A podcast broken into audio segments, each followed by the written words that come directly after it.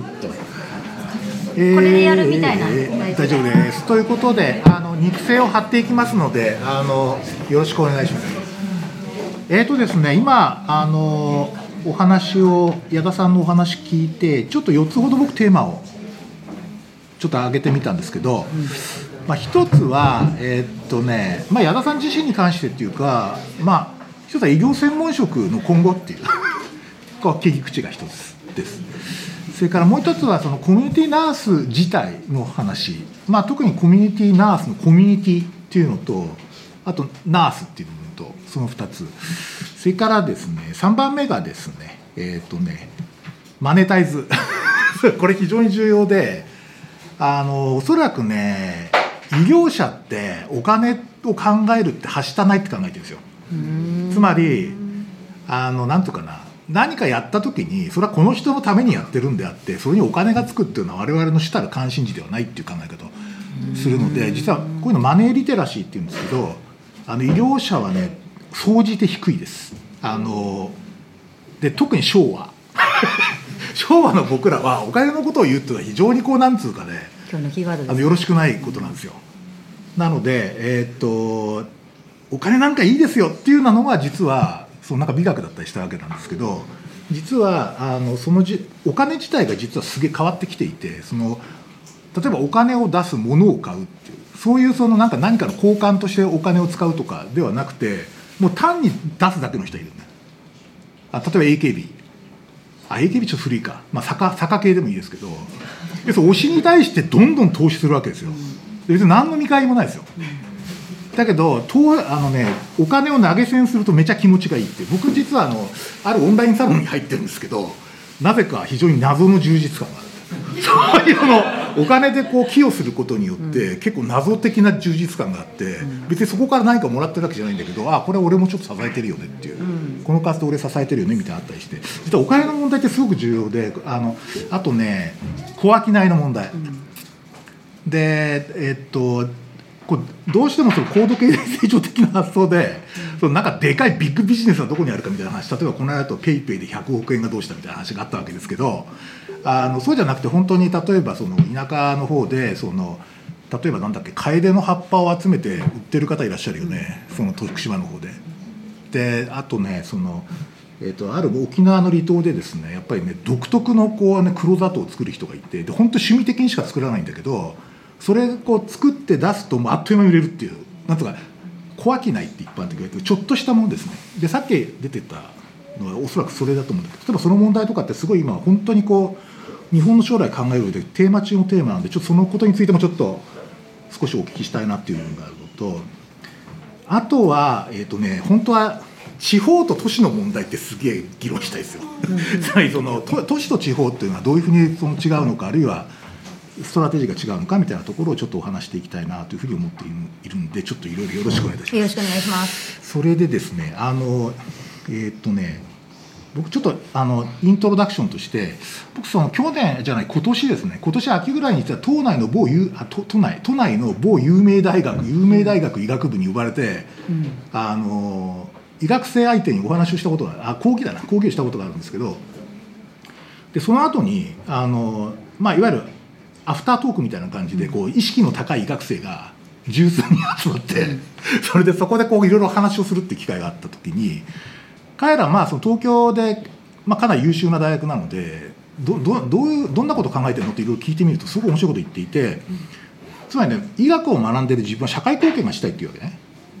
で通常医学部の人が社会貢献すると医者になるってことなんですよ。で彼らが言った面白いことはいやだけど医者の仕事を実際に見ると医学部で6年間その後研修で2年間専門研修で3年間やっておよそ10年間のトレーニングをしてるんだけれども特に医学部の6年間の勉強が全てその皆さん医者として活動している医者のに反映しているとはとても思えないと。つまりそのだからこう医者っていう仕事とそれ医学っていうのを勉強してるところのここが一致しないっていう。だから医学これ全般を勉強したものとしてこれで何か社会貢献できないかって言っててで実は矢田さんの話がそれに非常に近くてその看護で社会貢献するっていうのは本当に看護師になることなのかっていうことなんですよね。だけなのかっていうことなのね。でそこはすごいなんかこう看護的なものをそのなんていうかな。さっきすげえ面白い話で飴飴玉の話してましたけど、うんうん。僕ちょっと聞いてすごい思ったのはあの大阪のねおばちゃんの飴玉みたいな感じなんですよ。そのなんつうそう。そうかその例えばこう飴玉を常に忍ばせていて、うんうん。でその飴ま飴玉をこう誰かに渡すんだけどその誰かは分からないっていう、あのおそらくその、えー、と医療者ってこうけ例えばケアでいうとケアする側とケアされる側っていう2つなんだけど大阪のおばおばちゃんの飴って今日誰か会うか分かんないわけじゃないですか。誰か分からない人だけど会うだろう人のためのものなのでこれって公共ってことなんですよね。そうするとおそらく看護をもっと公共的にしようっていうふうにしてるのかなって思ったんですけど、社会化しようというのは意識うん的にやってますね。その辺で看護看護をやっぱりこうなんつうかなそのそういうこうなんつうかな公共的なものに、うん。社会的なものにするっていうのはやっぱりその個人的な体験が大きかったのかしら。それともなんか勘でこれだみたいなおそらく他の分野もあったと思うんですよ。看護以外にも。うん。なんかいや勘というよりはあんまりあのなんていうかな。業業界の方を見てないんですよ。要は答えはやっぱり市民が示すから、うんうんうん。この人たちが喜ぶことだけを考えれば自然と社会化されるというかだなんかこうちょっとどういうふうに表現したらいいんだろうその看護を使うっていう意識からやると、うんその想像できる看護の範囲で社会を見るんですけどそうじゃなくてこの社会の中で喜んでもらえることってなんだろうって考えてその中で部分的に使えれば使えばいいじゃんぐらいの感覚ですね。実際こう看護をまあ一応とあのちゃんと勉強してなんか先ほど聞いたのは成績もトップだったそうですけども、ずっとトちゃんとトッップだったということなのんですがこう役に立ちました？そのあの社会経験になった社会経験になったなっていう感じ。あのうん。社会あの役に立ったっていうのは覚えたことで。例えばべ勉強って結構デディケートするっていうかこう結構そのなんつうかな突っ込むじゃないですか時間も体力も。はいはいはい。で突っ込んだ時にそのそそれだけそそれだけかけてちょっとこう学んだことを、はいはいなんていうかな。が今今今の仕事とか最初に立ち上げようとした仕事とかには、これは当たりだったなみたいな感じですか？あの最初のあの NPO のタイミングで覚えたことを何か使えたかって言われるとそのそのいやっぱり一部でしかないんだなっていうのが確信に変わったっていうのはあの使ってますけどそれよりはその直接関わる時にうん。町の人とうん。あのなんかここういうさっきみたいにこう意識が上がってきた時に実際になんかこう正しいことを伝えるというよりは、なんかこういう情報もあるよっていうことに自分がその気づいてうん。一緒にシェアするみたいなことができるようになってたから、あいいですね。そこでは役に立ててるなっていう感じがあったのとあとは今のそのコミュニティナースカンパニーでやってる事業自体がその学校時代に教科書で教えてもらったこと以外にその体験とかカルチャーから読み取っていった今の日本の社会の構造のうん。その OS 自体を変えるっていうことにうん。向かって組み立ててるのでなるほど。でそれはやっぱりその学生経験があったから学生経験とその後の経験があって組み立てられてるのでそういう意味ではすごく役に立ってると思う。うーん。いいですね。確かにか看護も医学もそうなんだけどまあ昭和だよね。あのなんつうか。ある意味で言うとあの時期に国民皆保険ができてでその時にこうほとんど揃ったっていう部分があるんだけど、あの日本のあれ国民系あの皆保険ってやっぱり日本の高度経済成長と絶対切っても切れないので、うん。そのけ経済成長がものすごくこう低成長化してきててでしかもそのまあこの間ちょっとそうですねあの、えーとね、ヤフーのあたかさんという人のプレゼンをちょっと見る機会があったんですけどもそれ見るとまあいわゆる真水って言われてて若い人に投資するその国家財政っていうのはとてつもなく少ないと驚愕したんですけど、でしかもそのえっ、といなんとかな日本の一番優秀な人たちが例えば医学部行ったりだとか、うん。医学部って若い人は結構そっちのうん。あのある意味レガシーを支える方にどんどんいっていて、そのせ成経あの経済的な成長だとかの方にあんまりこうあのそっちの方にあの優秀な人があんまりいかなくて、うんまたね最近ちょっと変わってきたみたいなんだけど、まあ、だからやっぱりなんかねこうあの一番こうなんとかなあの日本のこう昭和的な雰囲気の看護とか医療のところからちょっと新しいビジネスを生み出すっていうのは僕は非常にこうねあの象徴的だと思ってやっぱり確かにそれはワイヤードのイノベーション賞をもらうだけあるなって思ったけどね。あのでもね結構あのあれでしたよ。なんかこう叱られるって思わなかったのってあの大大学の教授に呼び出されるとか過去も結構あって。絶対叱られますよね。これやっぱり叱られるんだみたいな。でもね実際はあんまり叱られてないんですよ。あそうですか？意外と。あ気づいてないだけかもしれないけどあの意外とありがたいことにそうやって院長先生たちに恵まれたりとか自分が直属の上司で持ってたその保険の部門の部長さんとかも理解があってやっぱり守り育てるっていう意識が、うん、あのやってることが正しいか正しくないか分かんないんだけどでもなんか普通のおっちゃんやおばちゃんに向かって頑張ろうってこと自体は守り育ててくださる方とありがたいことにご縁があったのであんまり公に叱られるみたいなのはそんなになかったですね。っていうか、ね、おそらく心配されると思うんですよね。は大丈夫かしらって？そうこのそう今今まさに看護とか一番安定職なんでこの時代。間違いなく食いっぱぐれないんですよ、うんうんうん、で大体医者の次ぐらいに給料高いですし、うんうんうん、あの高級職なんですよ、ね、うんうんうん、でおお そう違う？あ違うか。そうかったけど。いやそうですよね。でその例えば最近あの看護学校にも本当に OL さんとか銀行員さんとかその先通しが見通しがこう職業的なこうないから、というか一番安定してるのは看護だってことで、看護にこう途中でこう入ってくる方すごい結構増えていて。あのそういうふうに見られて、ね、まあ職種ではあるんですよね。ね。だからなぜそのそんな安定した仕事を捨ててそのまあアントレまあ今で言うと起業家になるんだけど、まあえそうななんでそんなとこ行くの？みたいなところっていうのは分かってもらうのに何年ぐらいかかったのかな？5年ぐらいですかね。5年ぐらいだと思います。長いね結構5年っつうの、言われけずっと言われてたんですよ。で子供があの学生の時にもうすでに3人産んでから受験して入ってるしで子供が3人いて生活はどうすんのとかただその場でおせっかいが焼きたくて学校に行ってるから、うん、その臨床の中で安定させることが目的じゃなかったわけです。そもそもの表現の仕方としては、うん、だからその街の中でおせっかいを焼いていくってことがやりたくて学校行ってるからそれをやるんだけどそこで確かに0円っていうのはまずいよなっていうのも分かってたから、だからその NPO を運営するっていうのは私にとっては一つその稼ぎも生み出しながら自分も実践するんだけど実践したい人を育てるという職業として社会の中に存在していくっていう出方だったのでであとは雲南市立病院も初めから新卒でそんなわけの分かんない人をあの兼務で採用してくださったのであの支えていただいてスタートしているうん。まあ出会いの幸運さもありましたねね。明らかにね。まあ、やっぱりあのこのあの企画のあのなんとか一つのテーマなんですけどやっぱりダイバーシティっていうかその働き方の多様性っていうのはいろいろあるんだよっていうのはあの本当最近医療職も相当出てきていてそれをなかなか理解できない人が多いんですけどただ確かにもう、あの矢田さんはその極北だなというふうに今日聞いていて非常に僕は思いました。はい、はい。はいなるほどね。いやただそのあの安定してるってさっきねあの、うん、お話で出てましたけど、うん、本当に安定してるのってやっぱ聞きたいなと思ってて。でそれはなんか根拠はっていう詰められると実はいや安定してるって言われてるみたいな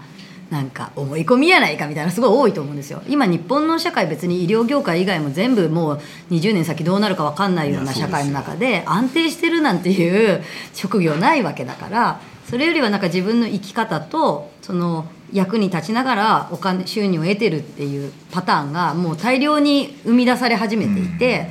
だから実際にコミュニティナースやってる子もその場合によっては予防事業を少し一部もらっていて、行政の予防事業のお金と部分的には小商い的にあの個人で仕事を得ているとかその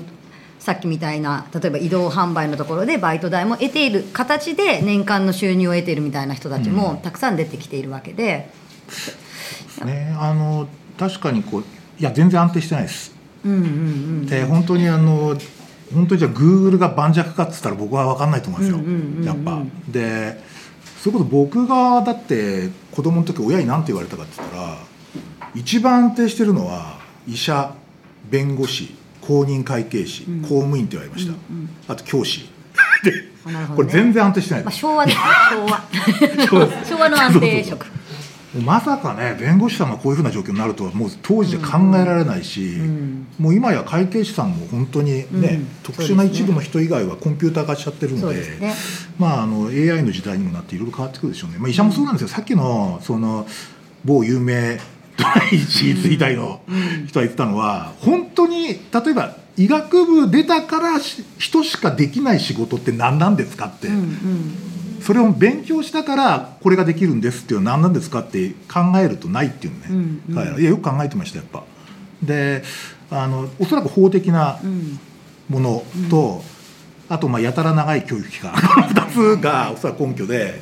あの業務がかなり独占されてる部分なんだけど、はい僕はおそらくこれもかなり分散化すると思っていて、あのおそらく権限の異常とか、うん。あとそのおそらくちょっと安田も関わってると思うんだけどそのいろんな医療職が共通のこう教育を受ける。うん、共通のコンピテンスそう教育そうコンピテンス教育をするってことが、おそらく権限の異常につながるので、はい僕はもうはい。はい本当にだから今みたいな縦割りの完全縦割りサイロ型の,、うんあの職種間のなんかこう違いっていうのはだんだんあのこうフュージョンしてくるというふうに思ってますけどね。ね。いうことでですねちょっといろいろその辺もこう今日はそう考えさせられたなと、で次ね,、えーコミュニティナース、うん。で僕コミュニティってすげえいやこれいけてるなと思ったのは、うん。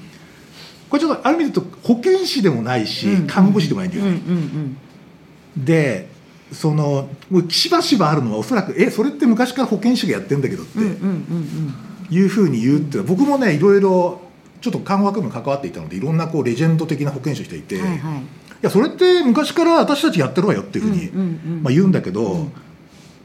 そこの違いが決定的に今日の話で重要だと思った いやあのねやっぱりね公衆衛生とね公公共性の違いなんですよね、やっぱり上からこうやるのか政策的に決めていくのか、うんうんあるいは誰かが健康であるべきこう姿を示してそれに誰かが従うとか、うん。なんかそういう発想じゃないのでこのネーニネーミングなのかなと。これすげえなんか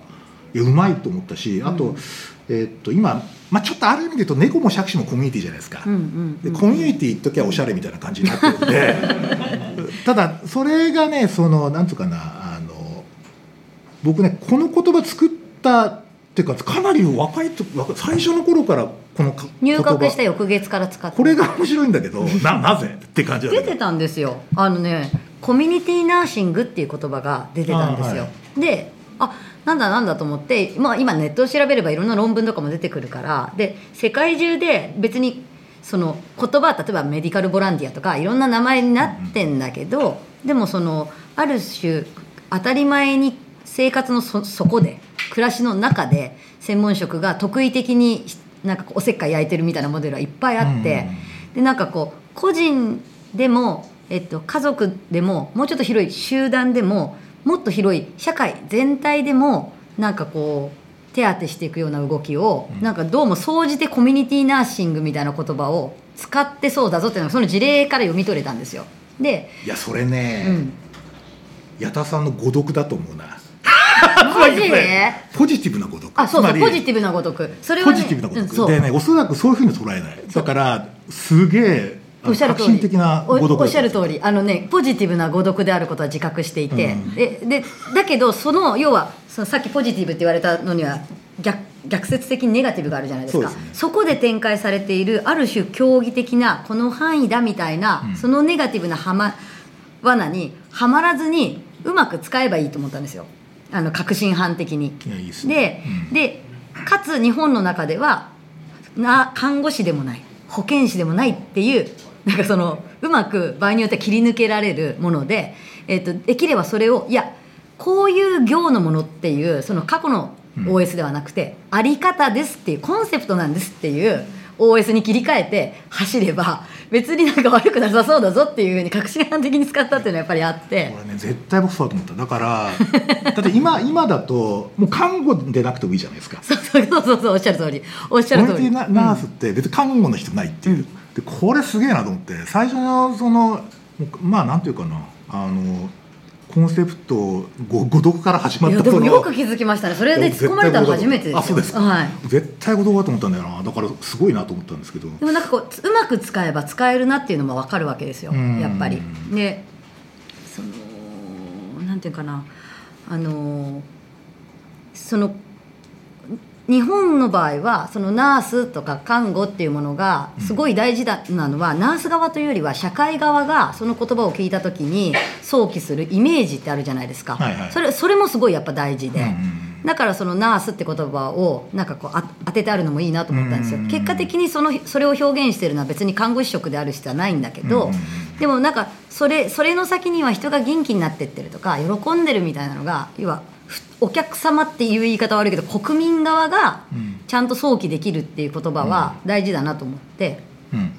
よくそこ突っ込んできましたね。本当に初めて突っ込まれた10年間誰もそこ突っ込んでこなかったのに。いやめちゃ気になってたんですよ。まあ本当ですか？それはだからすごい相当ストラテジックっていうか戦略的に使ってるなと思ってたんですよ。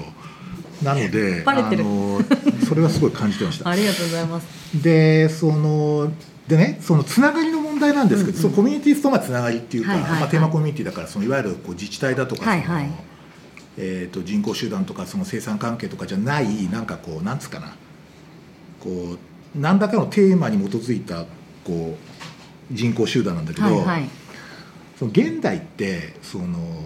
ただつながりゃいいっていうかそのちょっとね僕とかのせせ、まあ、東京ってこともあるのかもしれないけど、うん。程よい距離感が欲しいんですよ。うんうんうんうんうんうんそうですね。あのなんかくっつきすぎてるとやだちょっとうざいし、そうだね。でだけど完全にこう隔離されちゃうと、うんうん。なんかちょっと寂しいじゃないですか。そうですね。でそそういう距離感ってど、ど雲雲南とかではどうなんですか？もう雲南は割ともっとタイトな。もうちょっとあのウェットですよ。やっぱりそのにあの雲南に限らず日本中結構地方はあの都市部とはやっぱり求める心地いいと感じるその表現の仕方人間との付き合い方みたいなのがやっぱり微妙に違うんですけど。そうですよね、うん。まあなんか、まあ、共通してるのはでも緩やかな自己責任というか、うんうん。やっぱりなんかとはいえ個々人でなんかこう付き合いたい時には近づけるし、うんうん。外れたい時には外れれるみたいななんかそういうのは共通してあると思うんですけど、うんうんもうちょっと表現の仕方が地方の方がウェットですよね。ですよね、でそのまあなんていうかなあのなんかねそれってすごいこうあだから結構東京でこう例えばそういうコミュニティの問題どうしようかってもはいはいはいすげえ喫緊の課題なんですはいけど、はいはい。そのモデルとして持ってこられるのは結構ね田舎の話なんですよああなるほどなるほど。はいはいはい。例えばあの、えっ、となんだっけえっとあの三重県のえっ、と、あの、うんうんうん伊賀の里のちょっと先にある、はいはだっけなど忘れしちゃいましたがそこ,、はいはい。そことか。なんかいろいろ雲南もそうなんですけど、はいはい。このモデル例えば東京に持ってくれるかなっていうのうん。がすごいうん興味があってではいはい。それはその、なんかつながりの作り方とかの、うんうん。こう特質がやっぱり都市都市部ってどうなのかなみたいなのがすごい興味があって、うん。なるほどね。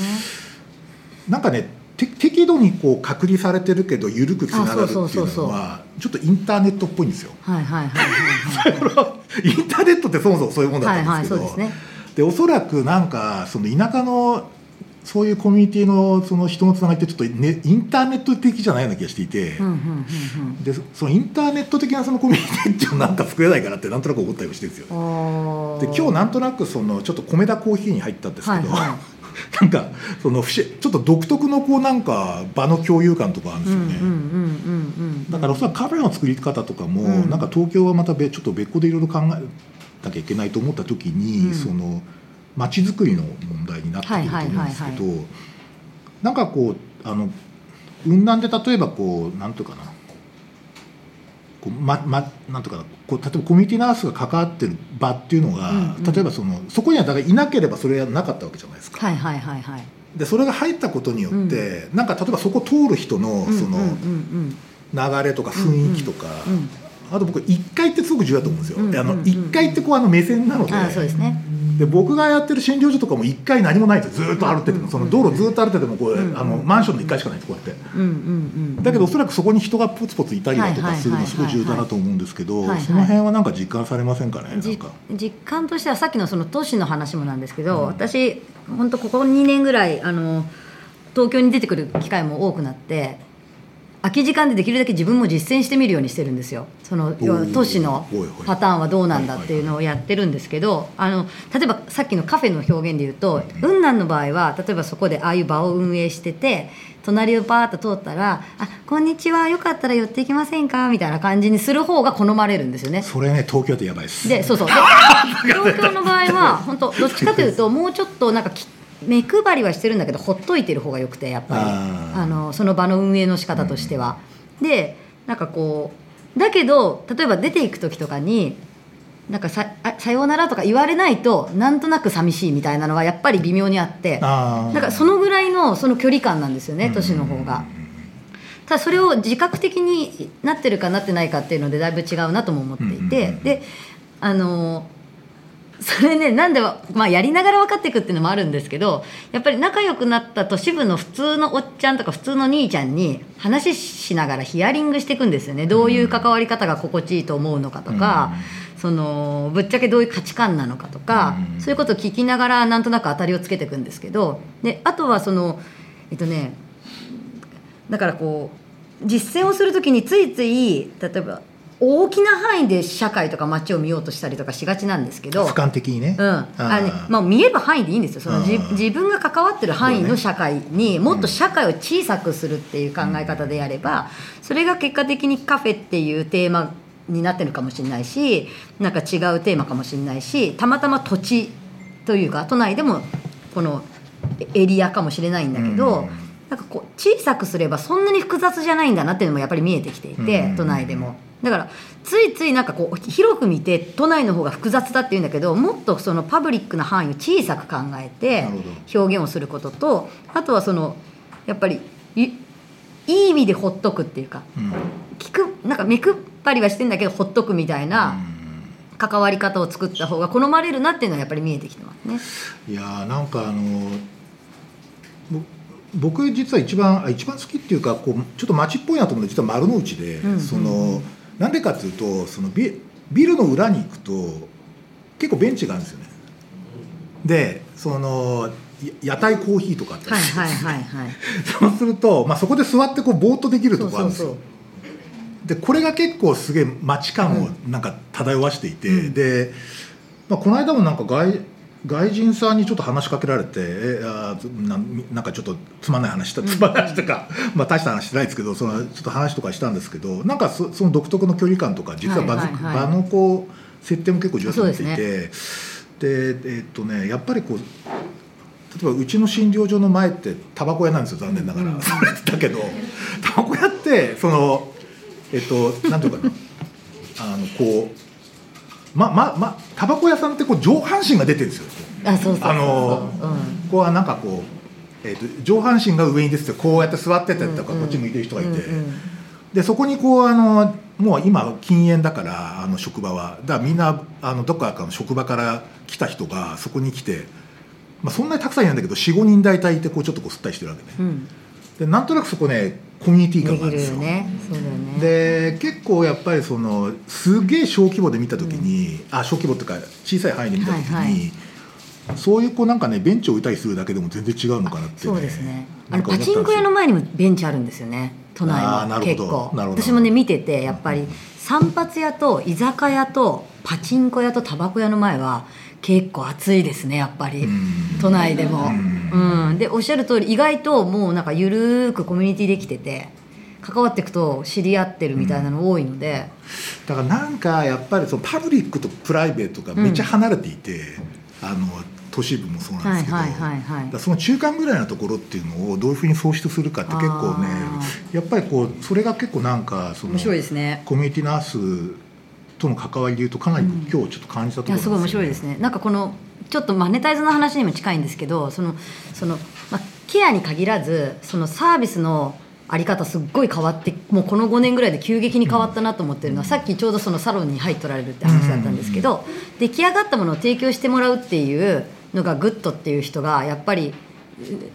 そうそうじゃない人がやっぱすごい増えてきててその作るプロセスにお金出したいみたいなだからそのコミュニティナースみたいな動きが出来上がることにお金も出すし参加したいとかお金を出して覗いていたいとかそういうなんかこう作ることにお金を出していくっていう人がやっぱすごい増えてきてるなと思ってて、でさっきのもあの都市もなんですけどなんかコミュニティナースさんが決まった形で例えばウーバー的にですね来てもらって 一方的に何かケアを提供してもらうっていうのがあの一部喜ばれる方もいらっしゃるんですけど価値観的にはでもなんか関わっていくとなんかこう一緒に自分たちにとってどんなことが面白いかとかどんなことが元気かみたいなのをつくつ作る作りたいな関わりたいな見てみたいなみたいなニーズはやっぱり一定量あるんですよね。だからそういう形のところそういうものにこうお金を生み出していくような、うん、なんかそういうケアのあり方があってもいいだろうなとは思いますね、うん、まあ医者でもウーバー往診医っていうのを目指してきてるんですけどね、ちょっと僕はダメだと思いますけどダメだっていうのはやっぱりなんとなくなんかそうサービスをやっぱりお金で買うっていうかあそうそうそんな感じそっち系のそのお金の流れなので、ちょっとあんまり伸びないんじゃないかなと思ってるんですけどあのいや確かにこう昔はえー、っと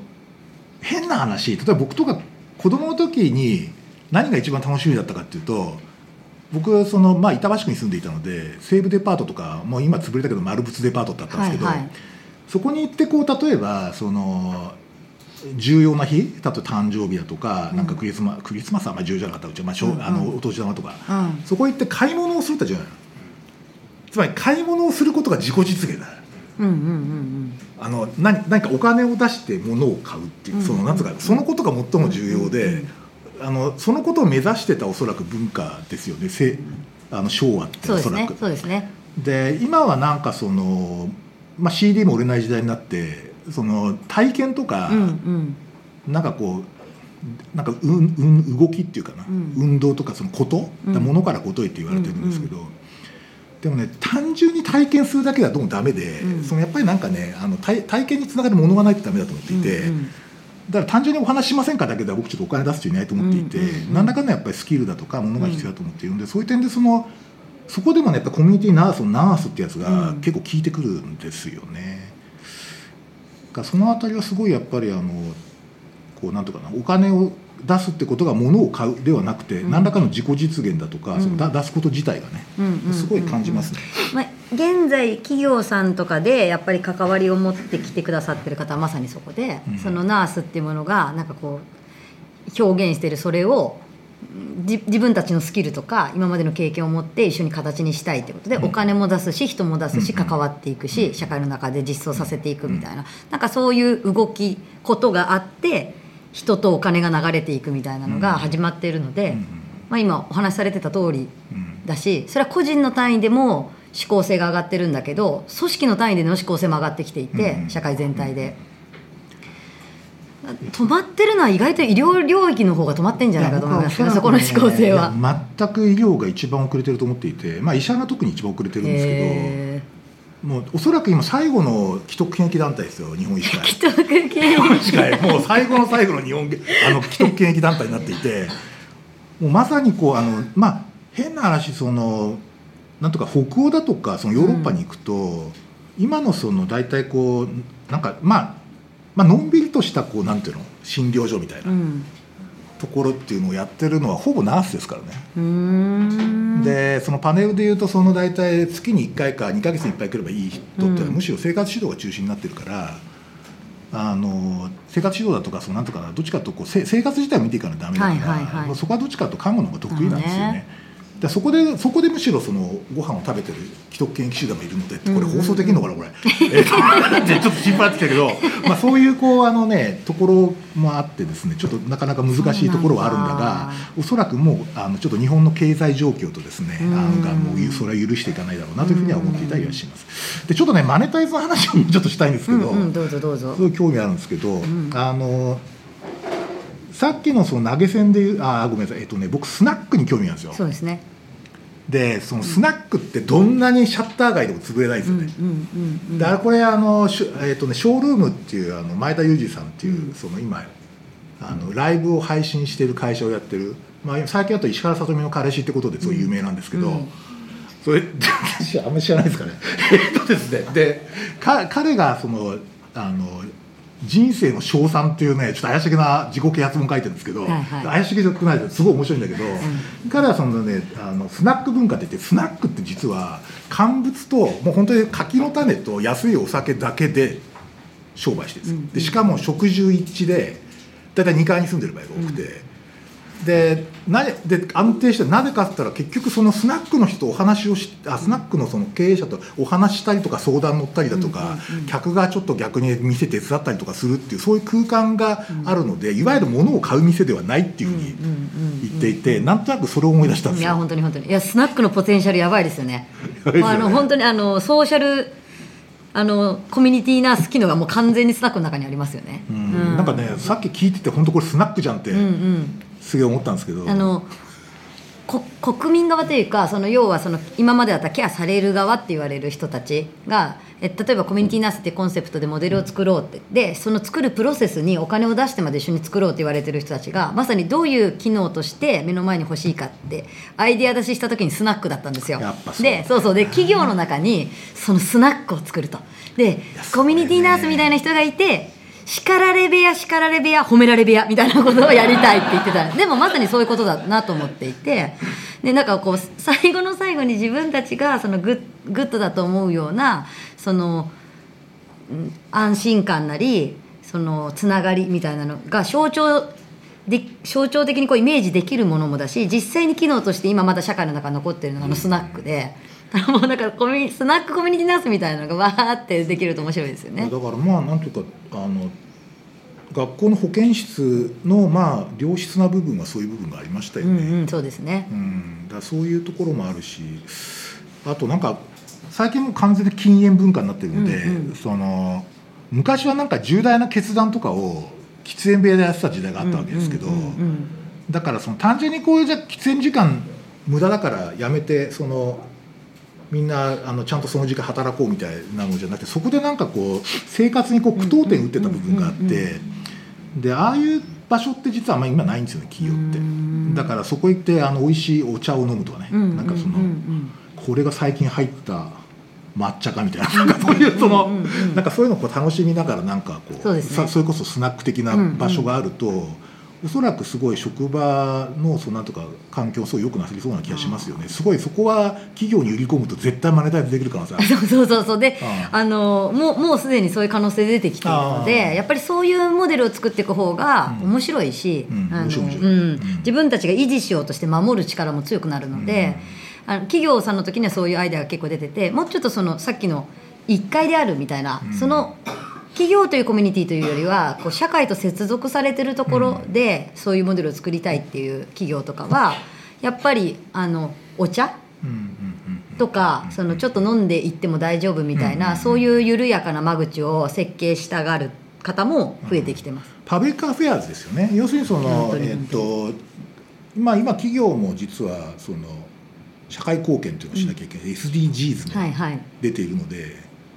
最近あとはマーケティングのこう観点から平和を取り組もうっていう人もいるあの企業もあるんですよ、うんそうそういう形でやる方がいいってあそうですね。なっているのでおそらくなんかそう public affairs としてそのコミュニティナースの活動をプロモーションしていくと結構な投資が入るんじゃないですかね。面白そうですよね。ね。うん、なんかちょっとどういう会社なんですけどあのあの先生あれしますか？組んでやりますか？あいやいや僕はあの,、えーあの頭だけ考えてるだけなんでアイデアだけ提供します あそうそうあとさっきほらあのキャッシュポイントってあったじゃん、はいはい。僕あれすごい面白いと思ってて実はあれ本当にポイントでもいいんじゃないかと思ってて。例えばその利用したらポイントカード、うん。うんあじゃあ自分が例えばだ地域通貨みたいなのがあるはいはい。である商店街で例えばある人たちに例えば一定のそのポイントをあのなんとかこうちょっとこうその商店街がみんなこう付与してそれをこう使えてあの例えば子供とお話しするとか、うんうんうん。なんかそういうこうなんかねお金自体もこう普遍的な通貨じゃなくて本当に地域通貨みたいなやつを使ってやっていく手もあるかなと思あったりして。なんかこう、まあ、直接のお金もなんですけどそうやってなんかこう信頼がこう信頼とか行動が見える化されて交換されるみたいなのはやっぱりすごく増えてきていてでそのさっきのそのお金だけの社会みたいなところから大きく変わってきてるので、やっえっとおお金でしていただいたことにお金でというよりはあの積み上げた信頼がまた次の時に使えるみたいなこう地域信頼通貨みたいなものをいいね。うん。えっとうん。企業ないしはつながってる社会の中で展開していくっていうのは、うん。あの今後すごく増えていくだろうなと思います、うん。実際に着手されてるところも出てきてるし、ね。うん。信頼経済ってうんやつそうですね。いわゆるそうすあのスマホのアプリでそういうのが出出てきてるみたいで 例えばそのあるこうこうなんとか会会に貢献したら信頼通貨みたいなポイントみたいなやつがこうくくれるわけですよ。そうそうそうそうそうそれはねあの別にお金変わんないんだけど結構嬉しいで。なぜ嬉しいかってさ承認されるからですうんよ、うんうん。あの人間にとってあの最も重要な承認欲求なんで、うんうんだからやっぱり承認をもだからさっき言った投げ銭も全部承認欲求に近いんですけど、うんうんうんうん。だなんかこう物との交換はいお金出したからこれ出るんですか？みたいな感じじゃない発想のその経済活動としてちょっとこういうことを捉えるとすげえいいなっていうふうにあ思あいいと思います、で結果的に多分そういう信頼のポイントが高い方にあの金銭的ななお金の流れもいくと思うんですよ、うんうん結果的に。結果的にそうですね、ね、結果的にはいく。いうことですね。だからクラウドファンディングなんかも実はそういうところに僕はお金集まると思っていてだからまああのなんとかな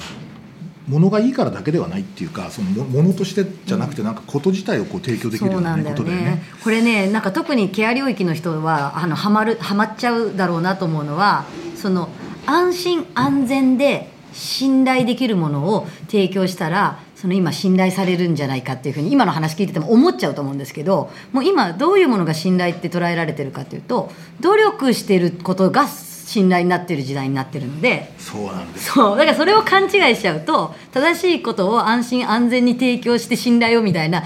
そのさっきの今日のキーワードじゃないけど昭和的思考に戻っちゃうんですけど諦めていないこととか努力していること自体が要は努力のプロのように信頼されるっていう流れになってきてるのでまあそこにはまっちゃうと今の世界観のその信信頼で承認されるみたいなところは案外難しいかもと思うんでちょっと意識的になれると面白いかなと思います。そうですね。あの僕のずっと年下の友人であの、えー、と欅坂46に非常にハマってる人がいるんですよ。でめちゃくちゃ投資してんだけどなんでそんなにって言ったらもうあんなに頑張ってる。それだよそれだよ。汗を流してあんなに頑張ってもう倒れるまで頑張ってる彼女を応援しない俺俺は何なんだみたいな感じになって。でもねそれ全体的にやっぱ増えてきてるんですよそう増えいうのが、てますよね、うん。うんだからこうなんか安心安全でこれものですよっていうだけではなくて頑張ってるとか、うん。一生懸命やってるってこと自体がね、やっぱりそういうところにつながってそうありますよそうそうね。そう。あの、はい。資本経済じゃない世界では評価されるような時代になってきてるなと思います。ということでですねちょっとなんとですね、はい。そうそうじあの多く的な時間が来ていましてですね。なんか面白かった。ありがとうございます、ではですねちょっと会場からこのトー一体何だったんだろうって思ってる人も多いと思うし 大丈夫ですか？二人だけで喋っちゃって。ね？あの全然あの明日からの診療に役に立たないことばっかりやってなんかちょっと質問とかご意見とかあるいはなんかこんなポイントもあるんじゃないかとかぜひちょっと何か指摘していただければと思うんですがいかがでしょう。はい。あの人さんのそのエネルギーというか多分いろんなネガティブなこととかいろんなことがあったと思うんですけど衝撃とかでもそれを乗り越えて前向きにずっとやり続けられてるそのエネルギーの根源っていうかそ何かになるれす。よく聞かれますね何なんですかね？何なんだろう？僕はわかりますね。わかります？私あんまり私自身は分かってないんですよね。何だと思いますか？それはヤンキーだからです。あそれだわ。あそれだわ。あそうそれそれそれそれ。絶対間違いないあそれそれだわ。それだわ。そあマイルドヤンキーなんですよ基本。やっぱり。それはあるかも。それだわヤンキー結構ねうん。あの頑張る人いやヤンキーとなんかサボってる人ってわけじゃないですよね。結構なんか筋通して一本行くって人が多いですから。だからなんなんかすすごいモチベーションがあるかとか何かに支えられてっていうのはもちろんあると思うんですけど、まあ、それ基本がヤンキーだっていうのは隠しきれない。ああると思う。あると思います。だそれ大丈夫？回答になってます？納得しました。ありがとうございますどうでしょうか何でも聞いてください。ぜひ。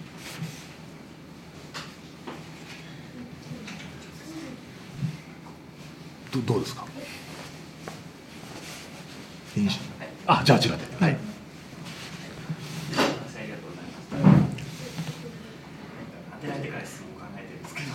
あもうそれがそれが普通です。そのコミュニティナース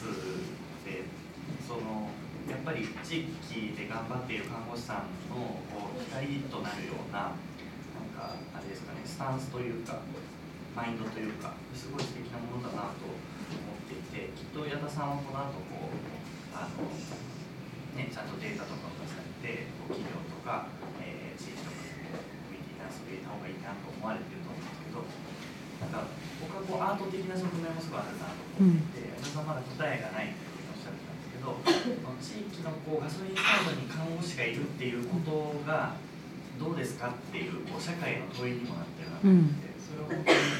あの、まあ、エビデンスとして出すこともすごい重要だと思うんですけどそれそのものとしてすごい、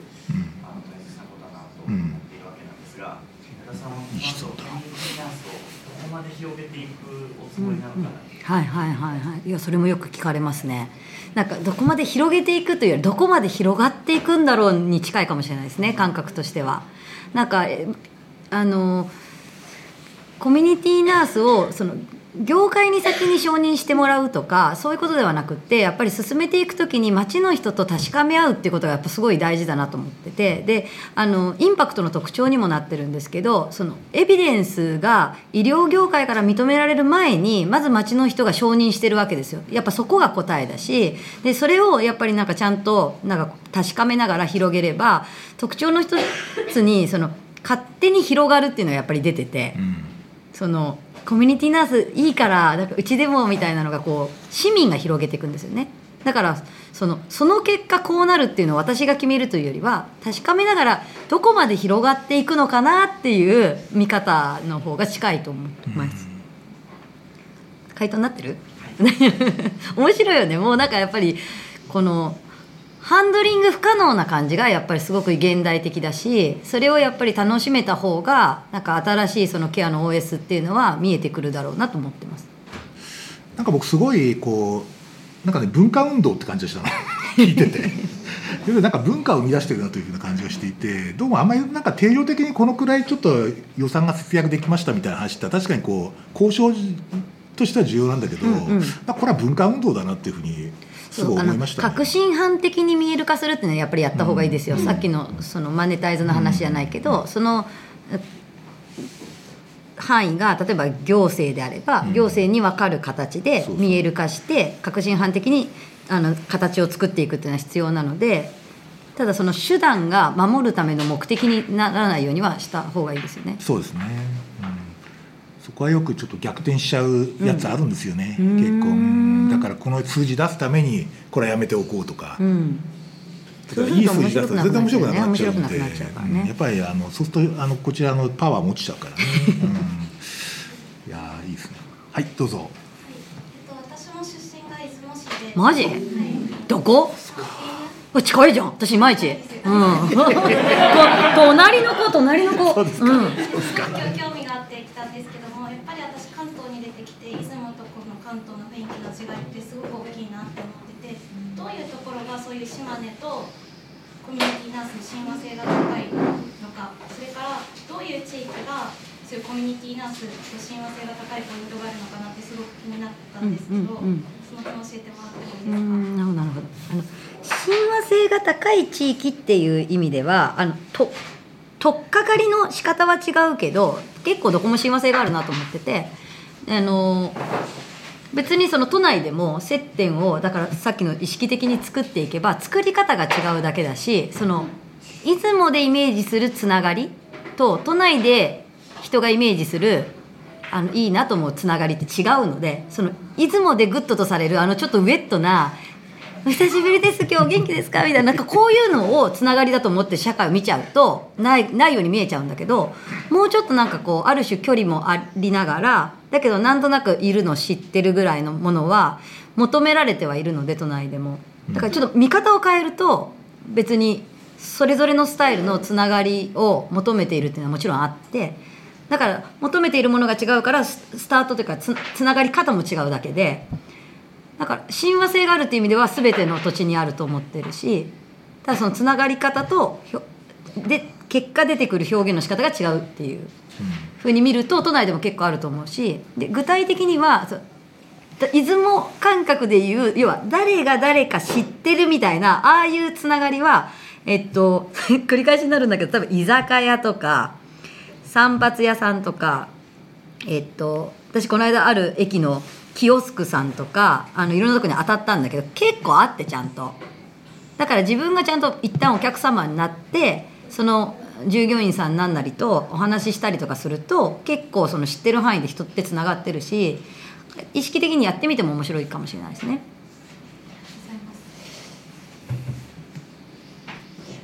はいどうぞ。えっ、と OS の話。うん。その OS とアプリケーションがあるうん。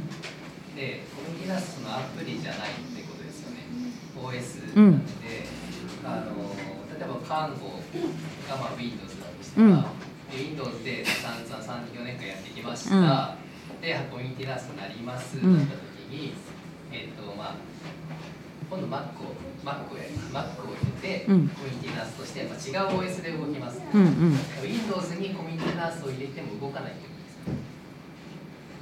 ますビンああいやどうなんだろうね。どうなそれねどうなんだろうなと思う。うん。えっと、そうは言ってもコミュニティナースとしてやっていく上で、うん。その4年間学んできた看護あるいはその後臨床でやってきた看護の知識とか、うん。スキルで、うん。どうしても必要になってくる残っているもの、えー一周回って大事になってくるうんっていうのは何なんだろう？ああすごいいい問いですね。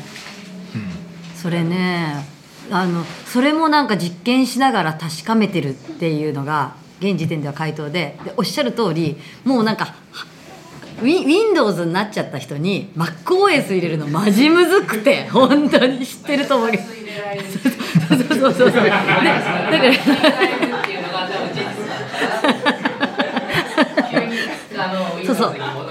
そうあるんだわやっぱり。そうそうそうそうそうそうそうそう。でであの最終的にはあの先生からも出てたんだけどその OS になる時に要は Windows になる時からもうちょっとだからいいろんな OS に対応できるみたいに共通で作っていくっていうのが理想的だなとは思ってるんだけど現状私たちってその今までの OS を経験してきた人と出会ってインストールするってことをやるじゃないですか、まあ、本当にむずくて。でもだけど一部やっぱり時間をかけて一部それっぽくなる人が出てきてるからそれは一体何なんだろうとかその人に残ってるものは何なんだろうとか何を残して使ってんだろうみたいなのを今観察を開始したって感じだからそのちょっとまだ答えははっきり見えてないんだけどあすごいその問いは私も関心があるしあの現状結構むずいよね。そうですね。あのまあそうは言ってもこうコミュニティナース的なナースでない人もいるけど、うんコミュニティナースであるナースっていうのは、やっぱポジションとして大事なんです。うんうんまあそこにも多分つながる。そうだねそうだねでそういう意味で言うとなんか具体的な知識とかなんか技術的なものというよりはさっきの大事で影響を与えているものさっきの周りの人たちがコミュニティナース化していくとかそのコミュニティおっさんおばちゃんたちに何が影響を与えてるのかっていうのに近いと思うんですけど結局姿勢なんだよねとか一定のマインドセット誰かの元気とか喜びみたいなものに役に立ちたいというその姿勢が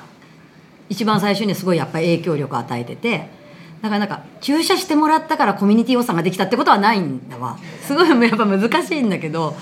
そこはすごく大事なところだしあのコミュニティナース的なものが広がっていく時に影響力があるところ。でも実は結構無自覚なんだよね。やってる方がもっとなんか技術的なものさっきのエビデンスベースで正しいとされてるものになんか固執してそこが大事だってなっちゃうから怖いんだけど実はその一定のマインドセットと姿勢自体がケア的な機能を社会の中で広げるから自信持てばいいんだけどあんまそこに目もいってないっていうのは、まあ、現状ありますね。面白いよねユニーク。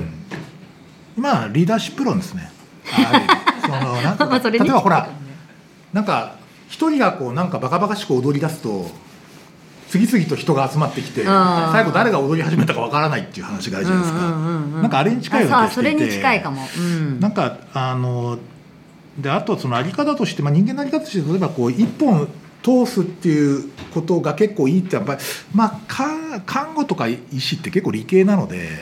理系ってやっぱりこうなんか一つのことをこうぐーっと追求することがいいんだってずっと僕とかは教えられてきたわけですよ。うん。そのこ子供の時から。うん。野口英世が偉いみたいな。うんうんうん。だけどなんかすげえ違和感がずーっとあったんだけどあ何やあのいろいろ秋秋っぽくていいんだみたいな感じがすごいあってですね、うんうんうんうん。あの結構いろいろ手を出して、うん。でいいとこ悪いとこ見るっていうの、うんこれは生き方としては全然ありだから、うんうんっていう感じがすごいしていて、うんうんあの僕はだから Windows も Mac も iOS も Android も Switch も PS4 もやってます。全全部やってます一緒だわ。えーということでですねそろそろちょっと会場の方があのお。時間ということなので、えーどうもありがとうございました。あの最後にちょっとやったさんの方からなんか一言皆さんにメッセージをメッセージ？はい。あメッセージか。メッセージか。そうだな。まあ、あのぜひよかったら、まあ、あの一緒に楽しいことができたらいいなと思ってるのであの楽しいことしたいなって思ってる方はアクセスしてください。そうですね。待ってます。まあ、サロン作っていただいて、はいありがとうございます。じゃあどうも拍手でお願いします